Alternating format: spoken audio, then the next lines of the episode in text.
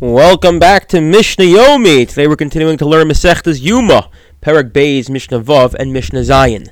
Ayil Karb Echad Asar, when they would bring a ram, they used 11 Kohanim to bring it up. Habasar Bechamisha, 5 for the basar, the meat, the flesh. Hakrevim, Vasolas, Vayayin, the innards, the flour, and the wine, Mishnayim, Mishnayim, each one had two people, so that equals 11. Parakar be'esim arba. A bull, which is much larger than a ram, required 24 kohanim. Harosh v'regel, harosh be'echad, v'regel be'shnayim. The head and the back leg were carried as follows. The head by one kohen, the leg by two. Oketz v'regel oketz, b'shnayim v'regel b'shnayim. The tail and the hindquarters and the back left leg was carried by uh, as follows: the tail by two kohanim, the leg by two.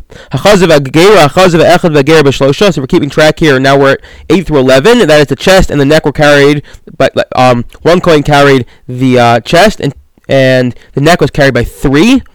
And now let's move to the next ram. Shtei Yadayim Shnayim. The two front legs were carried by two Kohanim, so that's 12, 13. Shtei Defiles Shnayim. The two sides were carried by two Kohanim, that's 14, 15. Hakorev Masol V'yayim And then the inert flour and wine were each carried by three Kohanim each. So then you that's 16 through 24. And that's how you have 24 Kohanim.